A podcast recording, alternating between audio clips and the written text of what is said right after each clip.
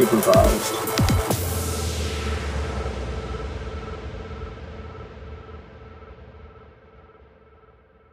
Welcome on in to the fourth episode here in our second season of Unsupervised, brought to you by SB Nation Stanley Cup of Chowder. I'm Jake Reiser. I'm here kicking it off with you guys today.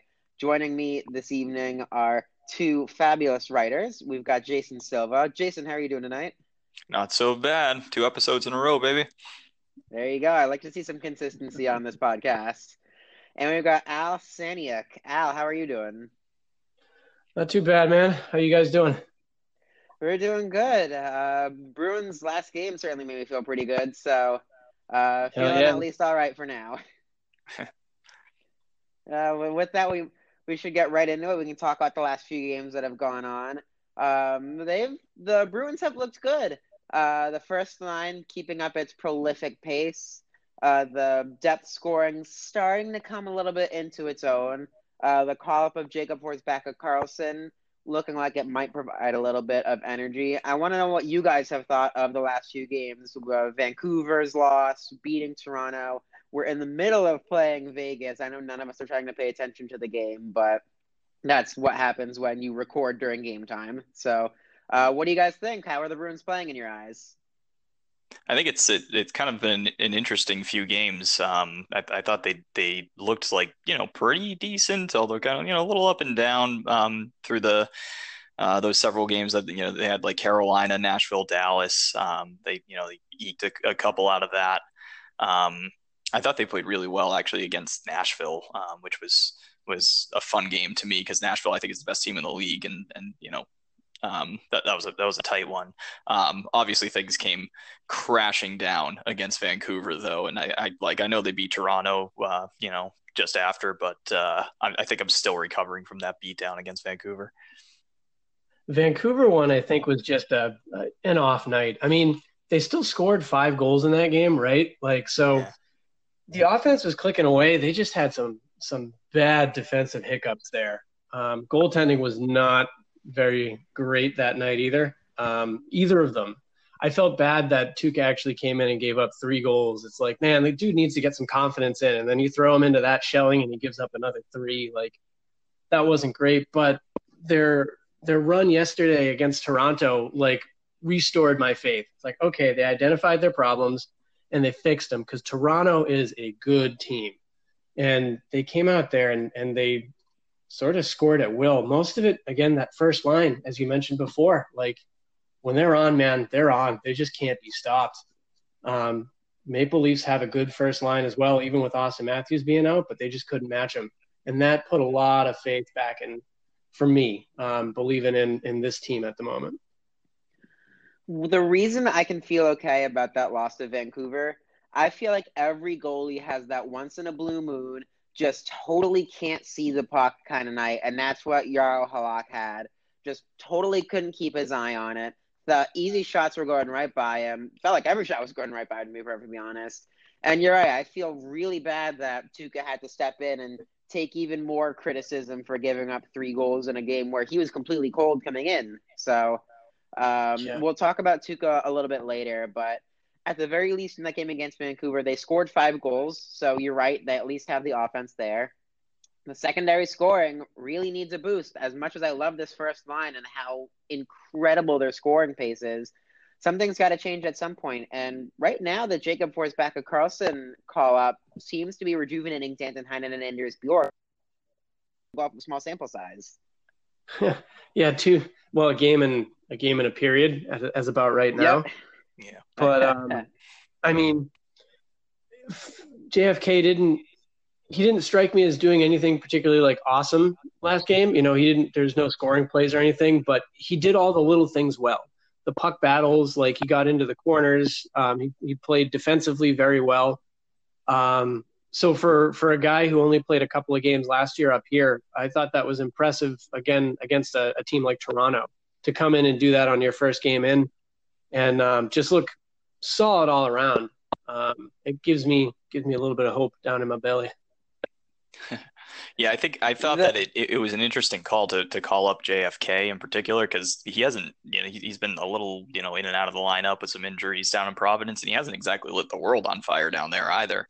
But I think that that was it was specific to all some of the issues they had against Vancouver was just ter- terrible decision making and, and turnovers and defensive collapses, you know, kind of getting somebody in the mix who's just he's solid. Like he may not put up points, he may not do anything spectacular, but you, you have an idea that JFK is going to be in the right place. He's not going to do anything that's going to kill you. Having watched him develop over the course of his few years at Boston University, uh, I'm really proud of where he's come. He's taken so much defensive responsibility, become such a strong two way center. He's always possessed those capabilities and he's gone on streaks where he can be an offensive player, but he's mainly known as a reliable two way, defensively strong forward. So I think he's fitting into that role really well in Boston. I'm just a little jaded on that Maple Leafs win because we are going up against uh, Garrett Sparks, who's the backup. We aren't going against Freddie Andersen. No Nylander, no Matthews. Yeah. Uh, that's just yeah. tough. Um, and, and, as we're speaking, by the way, I want to congratulate Jeremy Lauzon on his first career National Hockey League goal. Welcome to the National. Oh, it's great. awesome. Yeah. I'll take it. Um, on that that Leafs win, the, the other thing is that they were on on the second half of, of a back to back on the road too, which is is not easy for anybody, and that's why Sparks was playing because Andersen had played the the previous night, and and for a team like Toronto, that is obviously they're they're super skilled, but they are you know definitely prone to defensive issues from time to time. Um, yeah, I'm not too surprised to see them struggle. I have something real quick that I wanted to mention. Um, going back to the Vancouver game and um, kind of the JFK call up. So, I, was it Backes who was centering the third line um, during the Vancouver game? Um, I think it was. Fluto it Shinzawa yeah. had a, uh, Fluto had a article in the Athletic today uh, talking about David Backes and what do you do with him you know, the six million dollar man playing down on the fourth line, but maybe that's a better spot for him right now. There was obviously we were talking about the defensive lapses against Vancouver. Um, when you get Backes out of there and you inject a guy like JFK, um, can that have a, a, jump start on the other two forwards that were in there? Because you know Bjork and um, and Heinen there, they're young guys, they're they're quick guys, and Backes just isn't. He does not have the wheels anymore. Um, so how much of an effect can that have on on line mates like that? You know, there's actually a great transition into our next topic, which is the line combinations and what necessarily needs to stick. Um, I've had a really tough time watching David Krejci this season. The chemistry just doesn't feel like it's there again. And at what point do you just say, "Come on, David, we've tried for years and years and years now and traded and brought up different guys and had you on so many different lines with lots of different wingers and nothing's been sticking. At what point do you just get frustrated and say, This is what you're being dealt, go do something with it? Then the third line that hasn't been producing, um, and the fourth line between David Backes, Chris Wagner, Noel Acciari, uh, Sean Kuraly. Something's got to give somewhere in this lineup at some point, and I want I'm wondering what you guys think needs to happen. I'll, I'll defend Krejci a little bit. I think that that Krejci's actually been pretty darn good this year. You know, he hasn't he hasn't scored a bunch, and his line mates haven't scored a bunch. But I, I I mean, at least by the eye test, they're they're going in the right direction most of the time, and they're they seem to win the shot battle more often than not. It's it's just nothing has exactly gone in for them. Um, you know, I, I, think he and DeBrusk do actually have pretty good chemistry together. I think they showed that last year, and I think they've been fine this year. It's just who do you put on the other wing with them? Um, mm-hmm. David Pastrnak. But um, on on the third line, I uh, a couple weeks ago, um, I wrote a piece kind of um, trumping up the idea of of keeping Backes there because you know you paid him six million dollars he hasn't played center really until this year. And I, I thought it was, I thought, you know, if anybody can handle it, it's only third line minutes, and this guy's been a top line center in the not too distant past. Um, but I, am eating crow on that because he's been he's been awful. Um, and he, and he, legitimately looks like he just can't keep up. So um, I mean, maybe JFK is the answer there. I'm not sure, but I I tend to agree with that idea that that Al mentioned uh, on that Fluto piece putting him on the fourth line or giving him some time off or something like that because he's been he's been real tough to watch. I'm gonna have to go and uh, and defend Krejci a little bit too. Um, I mean, he's playing with Nordstrom and, and DeBrusk, which again they had some chemistry with him and DeBrusk last year, but Nordstrom hasn't exactly been an all-world kind of player out there either. Um, but in spite of that, Krejci still has 14 points in 16 games, so 12 assists, two goals. I'd like him to shoot more, obviously, um, but he's still putting up points, which means that they're helping the team win some games. Um, I understand the frustration that there's been so many revolving line mates, and you know he's not building much chemistry with anybody. Um, but at the current clip they're going, they're you know he's he's doing all right in my respect from a, a, purely points perspective, and he doesn't seem to be too much of a hamper on the defensive side of things. Um, he needs to get better in faceoffs, but um, all I can say about the third and fourth line right now is is I liked what I saw last night. Again, moving Backes to the fourth line and and JFK on the third line. Um, so far, it looks good. As you mentioned before, a very small sample size, but um, the five minutes of the game that I got to watch today against Vegas, um, Danton Heinen got a goal. It's like so maybe you know he he had a bunch of points last year, just hasn't quite put it together yet. Um, pulling up my stats, he had 16 goals and 31 assists for 47 points on the third line last year. So he can play. He just needs to get going again. I don't think Backes was the guy for him. So I'd like to see him continue uh, with these lines for right now. Let's give him a couple of games and see where it's at. I mean, it's tough having Backes as what your five million, six million dollar fourth liner. Let's. It's so overpaying for fourth line production, but if that's where you're going to have to put him in the lineup, that's where you're going to have to put him in the lineup. Yeah, they are. They already cut you, the check. If you can maximize value on that third line too, because you're paying what JFK less than a million dollars. Mm-hmm. He, what he's he's still on his entry level deal, so eight fifty, I would guess. But I mean, that's that's certainly maximizing value with three guys on entry level deals on your third line who are contributing well enough. Going back to my issue with the second line, it's not that they're doing so poorly, and I'm really frustrated that they're like hampering the team's play. It's that they're the second line, and they need to provide a lot more support for that first line because mm-hmm. inevitably, when that regression comes, as much as Bergeron, Marchand, Pastrnak are currently the best line in the NHL, not necessarily opinion based in some statistics, that's going to hit hard, and they need everybody to step up. And when you're ranked as the second line, that primarily becomes your responsibility. So I just I know it's going to take some time. I, we're a month into the season, and things can take time, but I really need to see them step up and produce more for me to be satisfied. I mean, that's the whole reason they lost in um, the Tampa series last year. Uh, the first line got shut down and they didn't get scoring from anybody else. Um, I'm not sure going out and getting Nordstrom is going to solve your problem there. Um, so I think they're just kind of betting on on the other guys, uh, the younger guys stepping up and, and hoping it works out. And you know, we'll have to wait and see on that.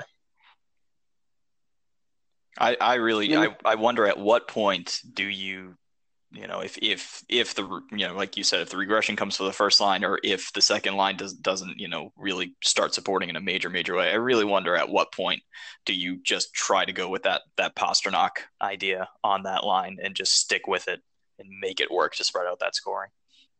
Well, the trade rumor wheel has also been spinning a little bit between Artemi Panarin and uh, Will Nylander. Some pundits think that they'd be good fits here. There's one pin in particular who's really forcing the idea of Will Nylander, even at the expense of a guy like Charlie McAvoy, which don't even get me started on that. But at, at what point do you also trade for an asset? Get someone who maybe is a little more proven and can actually solidify themselves as a winger on Krejci's line. Oh, didn't we try that last year? And oh yeah, that didn't work out too well with Rick.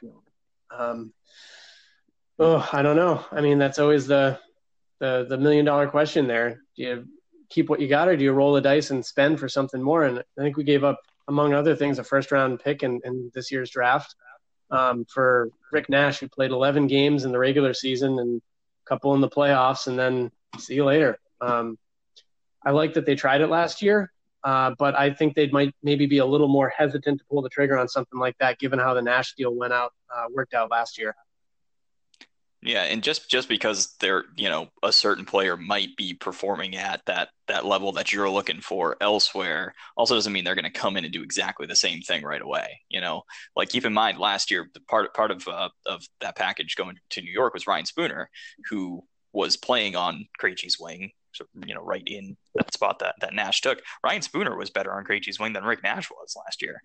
And that's not to say that Spooner's a better player, but you know, they, they gave it some time. They let them mesh together, and it turned out Spooner Spooner he was fine, and they thought they were getting an upgrade with Nash, but it, it just never really materialized.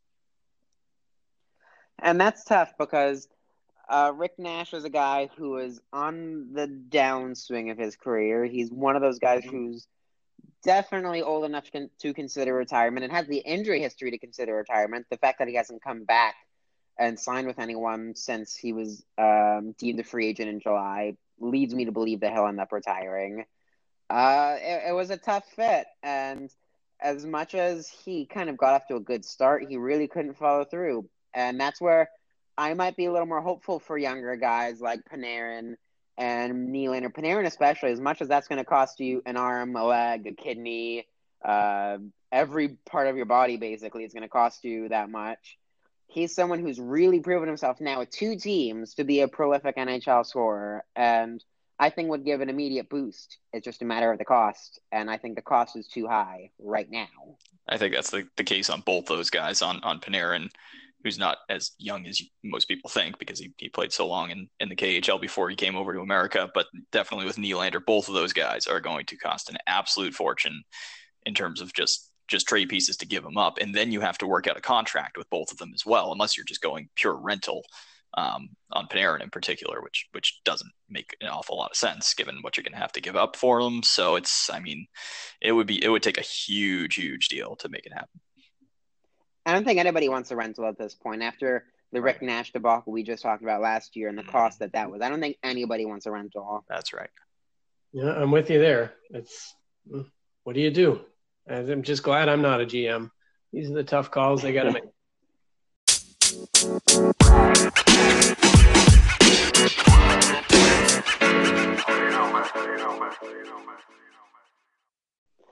I mean, GM certainly have some easy calls too. I'll give it that. And with that, we can talk about the first line and get into a little bit more of a positive aspect. Yay, first line. man, is this first line good? Are they wicked impressive? Bergeron scoring at a prolific pace, Marchand scoring at a prolific pace, Pastrnak with another hat trick this season. They just have so much chemistry together. I know you guys said possibly putting Pastrnak on the second line, but I would be really hesitant about breaking that trio up because they are so good together and really are one of the best lines in the league. Yeah, it's it it's getting ridiculous how many goals they score, especially in relation to the rest of the team, because they're getting so little out of anybody except those guys. I, I think it's more than I, I don't have the numbers in front of me, but I think it's more than like sixty percent of the goals have come from those three guys. Uh, it's just bananas. yeah, I um, I found um, I'm not sure if you guys are familiar with the site dailyfaceoff.com. Um, mm. .com. So they have um, your line projections for every single team, and then they have some complex algorithm that goes and calculates, you know, everybody's rating for their position, and then how it all sums together on the line. And they've got um, based on you know their algorithms and calculations, uh, the Bruin, uh, the, their our first line is the number one first line in hockey. Um, so if you want some credence to say they're the best line in hockey, there's at least one website on the internet that says so, and everything on the internet's true. So there you go. Um, I would. We talked about if you if you would break them up at all. Maybe if they start to go cold a little bit, um, if they regress a little. But I'm just speaking from my heart here. I don't see it coming. I don't want it to come because uh, it's just so sick to watch those guys together. And and the key thing for me is how they move without the puck. Um, and they just they create passing lanes and they don't just stand still and they know where to go to get open and they know where they're going to be. Uh, like I, I, think it was Marchand that just he was like down on the goal line at one point and threw it almost like diagonally across to Pastrnak for a one timer. It's it's like it's just I don't know. It's unbelievable and it's just it's really fun to watch. Chemistry like this in this league is so rare. Guys who are just so in sync, who are so happy to be playing with each other too. By the way, David Pastrnak's hat of choice on his hat trick last night, absolutely wonderful. That foam Pooh Bear is going to sit beautifully somewhere in that locker room. And I'm pretty sure one of the guys in the in the penalty box, one of the workers for the NHL, stole a fedora from that lot as well. So good on I that worker from the NHL taking advantage of that. I realize somebody got it. That's excellent.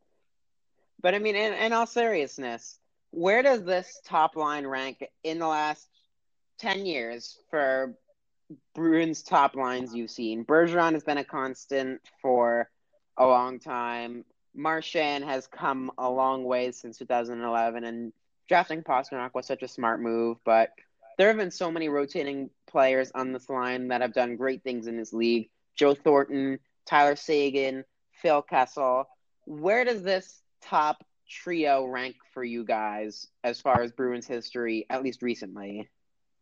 Right now it's i mean how can you argue that? It's not the best. I mean like i maybe you could you could make a case for that the short-lived um, bergeron marchand and um and seguin combo. Um i think seguin had 30 something goals that uh, one of those years where when you know before he got traded um i mean obviously the the the uh, Recchi with with those two as well would be up there during, in the Cup year. But I mean, just in terms of just outright dominance, I can't I cannot think of any top line that we've seen around here that's been this good. Not even close. No, I haven't seen anybody score at will like this on the Boston roster before. Um, and as you said, they have something like you know close to probably sixty percent of the team goals. Like that's yeah. that's just unreal. And like the other lines are, are good, as we have mentioned before with with Recchi and, and Seguin, and, and even when Thornton was back in town. But this is, uh, I'm going to steal your word there, Jay. Dominance. This is just dominance. It's rare when they can get completely shut off the scoreboard, and when they're not completely shut down, everyone's having multi-point games. It seems like it's unreal. I want to go back to one of the games that um, I believe Jason you were talking about the game against Nashville where they got shut out. Mm-hmm. I mean, even if they're not scoring, they're making the right plays. Bergeron has such an influence on this team uh, with his two-way play. Um, let me just. Fi- I just want to check how old Patrice is really quickly. I don't think he's retiring anytime soon, but for as long as he's been in this league, he's 33 years old, turning 34 next off season. So for as long as he's been in this league, he's been such an elite two-way forward. Um, his quality of play hasn't changed. They should just rename the Selke Trophy the Bergeron Trophy at some point in the near future for how good his two-way play is. But that's translated to Marchand and to Pastrnak both being a little more responsible and also knowing when Bergeron's on his game, they've got a little more freedom to roam around and know that someone's got their back.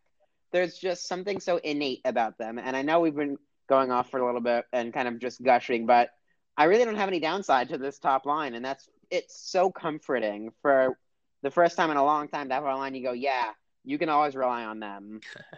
yeah, the the only downside, I'm just looking at the stats right now, is is just the the inevitable, at least somewhat um, like inevitability of of the regression that they're going to hit because uh, looking at, at Bergeron, he's shooting 16.4 percent for the season, which is which is pretty high.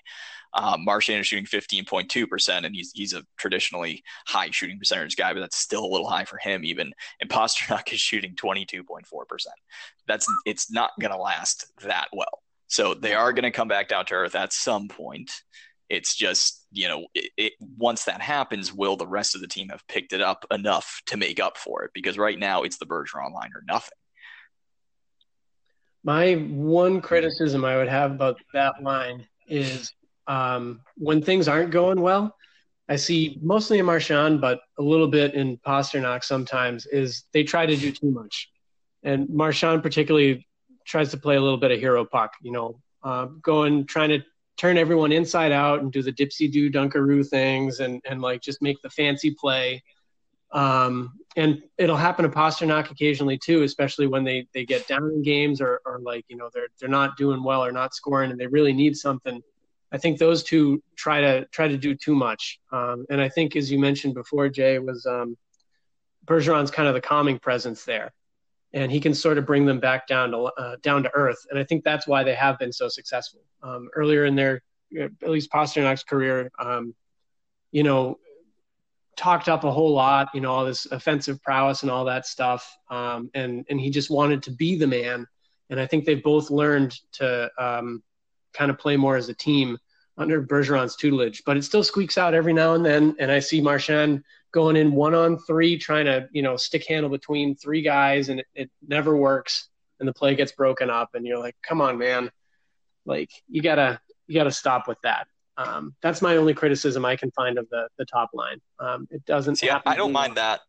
I don't mind that stuff too much because I, I like that they're willing to try that stuff and and you know you say it never works but it it does work occasionally and um and even more frequently than leading to goals that stuff will lead to to drawing penalties as well and and those three on the power play are just insane.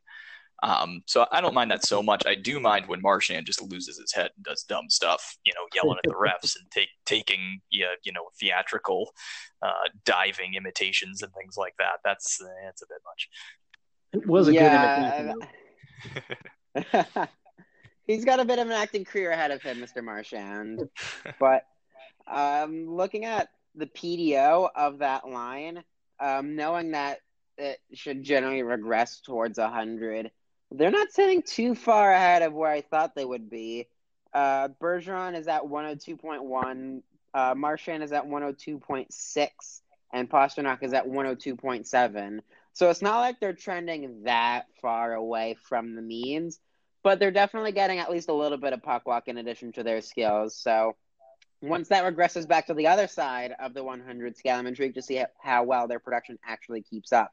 And then in hopes of guys whose PDO are on the other side of the scale, Danton Heinen, I think is going to start having his flip the other way.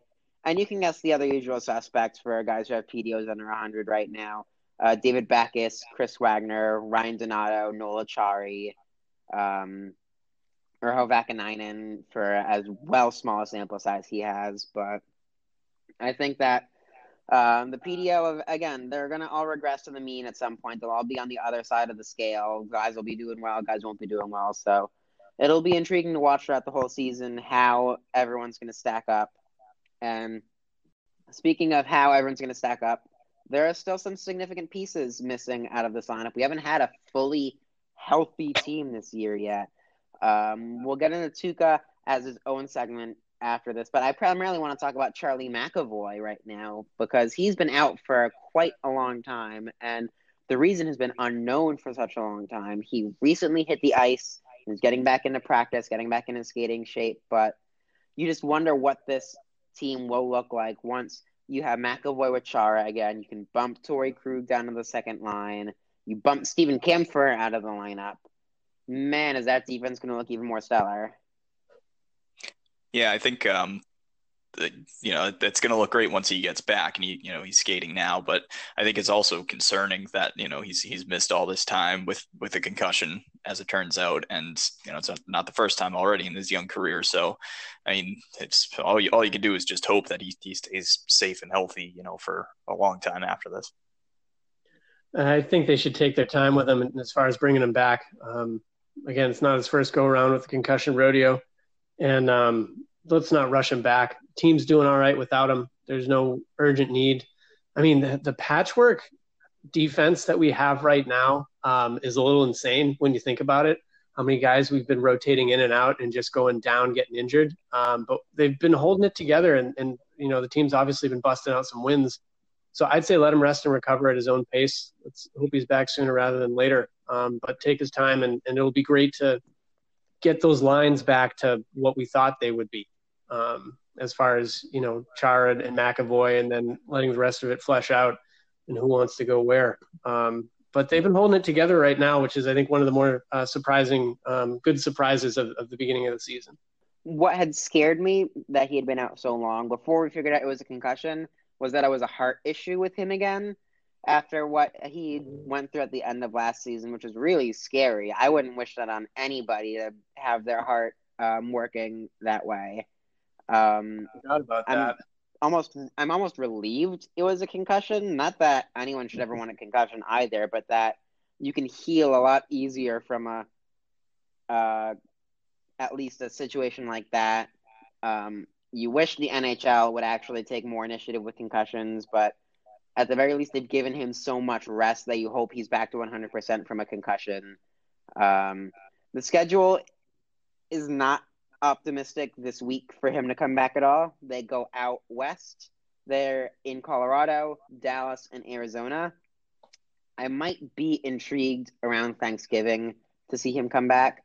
They've got a nice three day gap in between their last game in Arizona on this coming Saturday, and then they're in Detroit for Wednesday night hockey, and then they're home Black Friday for an evening game against Pittsburgh. So I feel like those three days, the 18th, 19th, 20th, are going to be pivotal for Charlie McAvoy's recovery and seeing when he comes back.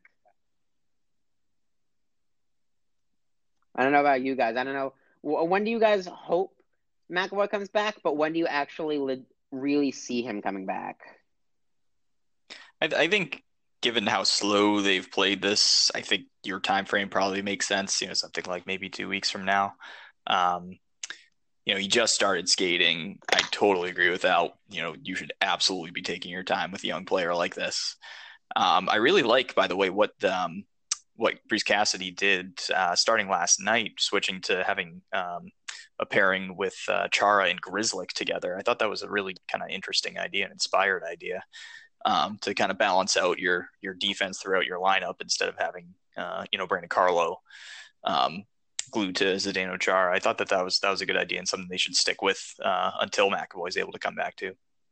I mean, if it ain't broke, don't fix it. Um, I got a little nervous when they started playing around with the D lines yesterday. Um, I think I saw more with Chara at one point and kind of scratched my head and f- questioned what was going on. Um, but it turns out Carlo got injured as well, which is why they called up Lauzon today. Um, that's that's part of the magic, you know, finding out what what works. And Cassidy uh, seems to have a good feel for that. Um, so Grzelcyk on with Chara seems to be doing all right. Um, let's keep that up. Uh, as far as when McAvoy should be coming back. Um, I don't know. I, th- that time frame you suggested sounds awesome. As far as like uh, when we would need him back by, I think that first full week in December. Um, they've got Florida, Tampa, and Toronto um, in a span of five days, and that could be a little rough um, with those guys. So I'd want him back and, and, in condition by then, if at all possible. But again, I, I wouldn't rush it again, having both watched McAvoy and Grzelcyk as a Boston University alum, uh, going back to talking about Grzelcyk and Chara, Grizz has always had such a mind for the game. Being a smaller defenseman, I think a little smaller than Torey Krug even, he's had to rely on his hockey IQ. And I think it's served Chara really well having someone take a little bit of the brunt of the thinking of the game off of him. Um, and knowing McAvoy, he's a strong kid. He's going to want to come back as fast as possible, as would most young kids who miss the ice for such a long time. But again, taking you're right, taking his time, making sure he's actually back to 100% is much more worth it. And the same goes. Now we can get into Tuukka Rask, who, after getting shellacked against Vancouver, it was announced that he was taking a leave of absence to a, a surprisingly high amount of uproar and a lot of speculation. I want to thank one of our newest writers, Jess Belmosto, for writing a piece that everyone just kind of needs to settle down about Tuukka Rask and let him do what he needs to do and come back as healthily and happily as he can. But not to speculate on what's going on, but has he looked really much more worse for the wear than the beginning of the last few regular seasons? I mean, personally, I th- I think he has. Yeah. I I, I, I think that that he's been he's been uh, to to my mind he's been way off to start this year. I don't know. I mean, we we don't know what's going on with his leave of absence, and you know we don't want to speculate too much on it. But like, yeah, I he looks like he's like he hasn't been there really. He he's been been not himself. I think he was having read some of the comments from the locker room uh, and having been in the locker room for a few seasons now, just it didn't seem like Tuukka. Tuukka's always been a little funny and always very pretty honest with the media, but something just felt like he was really sticking it to something and felt weird. And I'm glad that he recognized something was important enough for him to take time off. But it really just hasn't been the same Tuukka. He was pretty bad at the beginning of last season as well, um, and it took them. I think they started Khudobin four starts in a row, uh, played the hot hand and, and, rode him for a bit, and that seemed to kick Tuukka into gear at somehow. And I'm guessing that they've been hoping that'll happen again with Halak this year, but it the fact that that hasn't worked makes me really that that kind of sends my antenna up there a little bit. Um, something something's not right there. I, I don't know what. Um, but he's been giving up a lot of weak goals and, and positionally he's not even making like some of the stops that he should be in some cases. yeah, something's not right. I'm I don't know what. And that makes you feel really lucky to have a goaltender like Yaroslav Halak. What have you guys made of his performance this season so far? Because I've frankly been really impressed. I was. Oh, how um, could you not be? Yeah, I've, I've been a bit of a closet Islanders fan for a little while, just because I love Tavares so much. Um, so he wasn't fantastic um, the last couple of years down in the Islanders, but being a starting goaltender there and being looked to as the guy to you know win all the games, I think you know being in a backup role, even though he's playing more now because he's he's he's been better. Um, I think taking some of the pressure off there has kind of helped him a lot. I mean, he's good enough to be a starter.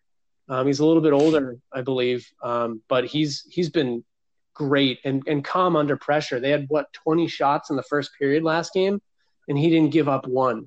Um, that's that that's a guy who's got it together there mentally as well as his ability to play the game. Yeah, I, I, think he he's got the uh, he's got the early inside track for the the uh, seventh player award most likely because he's been he's been a godsend. You know, with his team kind of struggling up and down with no depth scoring and and and Rask being just as as brutally bad as he has been so far this year. Um, you know, he's a saving grace. The, you know, the fact that they have a, a winning record still is a huge testament to how good he's been. So I think uh, you know don't don't sell it short. He's he's been a big big deal for this team to start the year. And in this game that they're currently playing against the Vegas Golden Knights, the Bruins gave up 15 shots in the first period, and Halak saved them all. Um, yeah, Marchand just scored again. The, Unbelievable. not to not to belittle the Islanders, Al. I'm sorry for this, but that defense they have, I know fans miss Johnny Boychuk. I loved him in his tenure with the Bruins man, is that Islanders defense brutal, and they really left him out to dry more often than not. So yeah, that doesn't um, help you. That certainly does I not. Wonder, I wonder how much of his poor outings in New York were inflated by the fact he didn't have a strong defense. But in most of his other stops with um, Washington, Montreal, St. Louis, he's shown that he's certainly capable of being a great goaltender. And with a strong defense in front of him, like we have in Boston, I think it's starting to come ever more apparent. Um, aside from Halak, do you guys have any other surprises in the lineup, either good or bad? I mean, I th- I I think some there's obviously there's been some disappointments with you know Backes as being as bad as he's been, but I think um, I mean on the good side, obviously the first line, I've I've been really frankly I've been very very impressed with Grzelcyk so far. Um, I know he hasn't even played every game, but he's he continues to just look really, really solid and comfortable back there. He's so effective moving the puck up the ice. Um, but aside aside from that, I mean, it's it's pretty much what we expected from this team. The one disappointment I have, or, or the big disappointment um, for me, was uh, Donato. I had high hopes for him uh, coming out of the gate. Um, he he just played so well last year when he came up, um, and I know he wasn't here for a long period of time, um, but he just he showed flashes. He scored a number of goals. Um, he had good good awareness, good hockey IQ, um, and he made the team again coming out of the gate. And then things just kind of didn't click. So I, I, was disappointed, and I was hoping that um, he would slot into that uh, Krejci line maybe a little bit and help them out. Um, but I guess that wasn't wasn't quite the case. Um, so still waiting. I know he's down in Providence. Uh, maybe he'll get his act together and, and get back up here and, and, be able to help out. But um, that was I, I, was expecting a little bit more from him, and I was a little disappointed at that. Well, to take a positive out of that, one of the guys that has surprised me a lot to start the season is Joakim Nordstrom. You're right; he's not completely going to be uh, the second line for what everyone's been dreaming of, but has he really been bad paired with Krejci and uh? Frankly, I think he's actually done a decent job.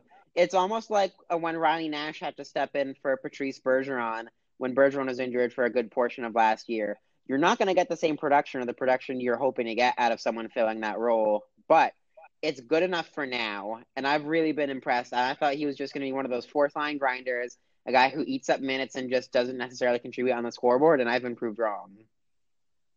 Yeah, he hasn't been bad. I'll, I'll agree with you there. Um, he's he's doing all right. Um, in the relation to the uh, last year with um, Nash going up to cover for Bergeron when he was out, we had you know a guy that we knew was coming back and, and was like lights out um, to take up his spot. So we knew that was temporary, and we knew what the real deal would be at the end of that.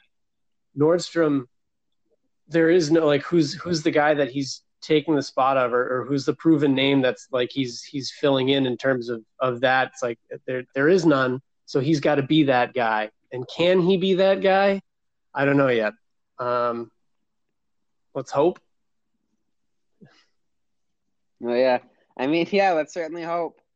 They've certainly got some tests in front of them.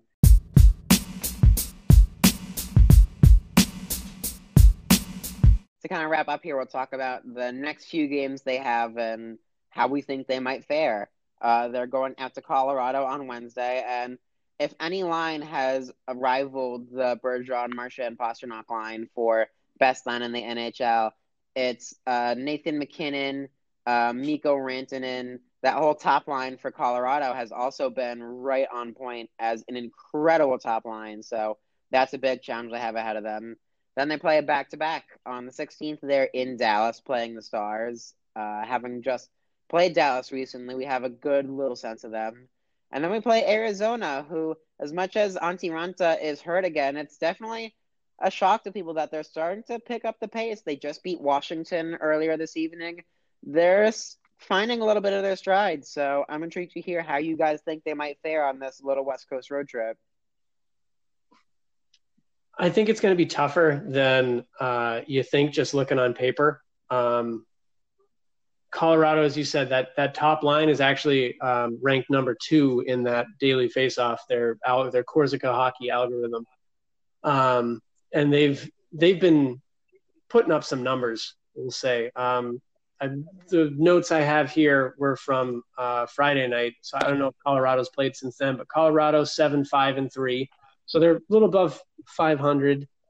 Um, Arizona's seven, six, and one. So they're actually like keeping pace pretty well. Um, they've been one of the surprise teams of the, the year. And again, according to that ranking uh, system on Daily Faceoff, Arizona's top line of Crouse, Galchenyuk, and Keller um, is ranked 30th in the league out of 31 teams. Their top line, and somehow um, they've still put up seven wins um, in 14 games. So I, I think we used to be able to just kind of bowl over teams like Colorado and Arizona and Dallas. I think it's going to be a little bit tougher. Um, I'm still thinking they'll pick up two out of three, um, but I think it's going to be difficult. Yeah, I'm excited to see um, how, how they do with that with with that little trip because uh, you know road trips are hard. First of all, um, you know they're dealing with some injuries and and you know goaltending issues and and whatnot. Um, Arizona, I think, um, is a really intriguing team to me uh, like you said, Al, they've you know they've they found a way to win seven games. Um, I think they're they're actually a pretty good team. Uh, their blue line, especially, I think is, is kind of underrated. Um, you know, if you're not too familiar, pay special attention to um, Oliver Ekman-Larsson, who finally got a good D partner uh, uh, last year with um, with Demers, and they're, they're, he's he's played so so well, um, and he can really make things happen. Um, it's going to be really fun to see how that first line um, with uh, Colorado matches up against the Bruins. Um, the Bruins, you know, they have such a good history with with their top line and with Zdeno Chara being able to shut down, you know, big scoring lines like that. Um, I'd love to see if if they can do that and really shut that that line down and kind of you know solidify that top you know top line as the best one in the league. Um, but we will see. It's it's going to be an interesting an interesting trip quickly without looking, how many points out of a playoff spot do you think Arizona is? Um, uh, two. Probably they're maybe in like seventh or eighth right now. That would be my guess. They're just behind the wild card in Edmonton. They have the same amount of points, but Edmonton only has one more regulation and overtime win. So technically, they're right in the playoff picture. Same with Colorado. Arizona has one more. Uh, Arizona has the same amount of regulation and overtime wins, but Colorado has one less win in general than Arizona, though they have the same amount of points. So they're all right there. And Dallas is currently third in the Central Division. So it's three playoff ish teams. It's certainly going to be tough. I like the two out of three. It's certainly an optimistic feel. I might even venture to say this team only wins one out of three. Uh, you never know how the goaltending is going to go, whether Halak has a good night or a bad night, as well as he's played. Road trips are tough. Uh, adjusting to the t- time zone difference is really tough. I know over the last week it's been really stressful with daylight savings time. So now throwing in the fact you're going two time zones, three time zones. Arizona has its own wacky rules about daylight savings time. So you're going to be switching around and it's going to mess with your circadian rhythm. And I think it might hamper the energy a little bit of this team. But we'll see. As much as the competition on the ice is also going to be really good, the Bruins have proven proven themselves to be a good team and certainly ready for the fight. Uh, it's going to be fun going down the stretch.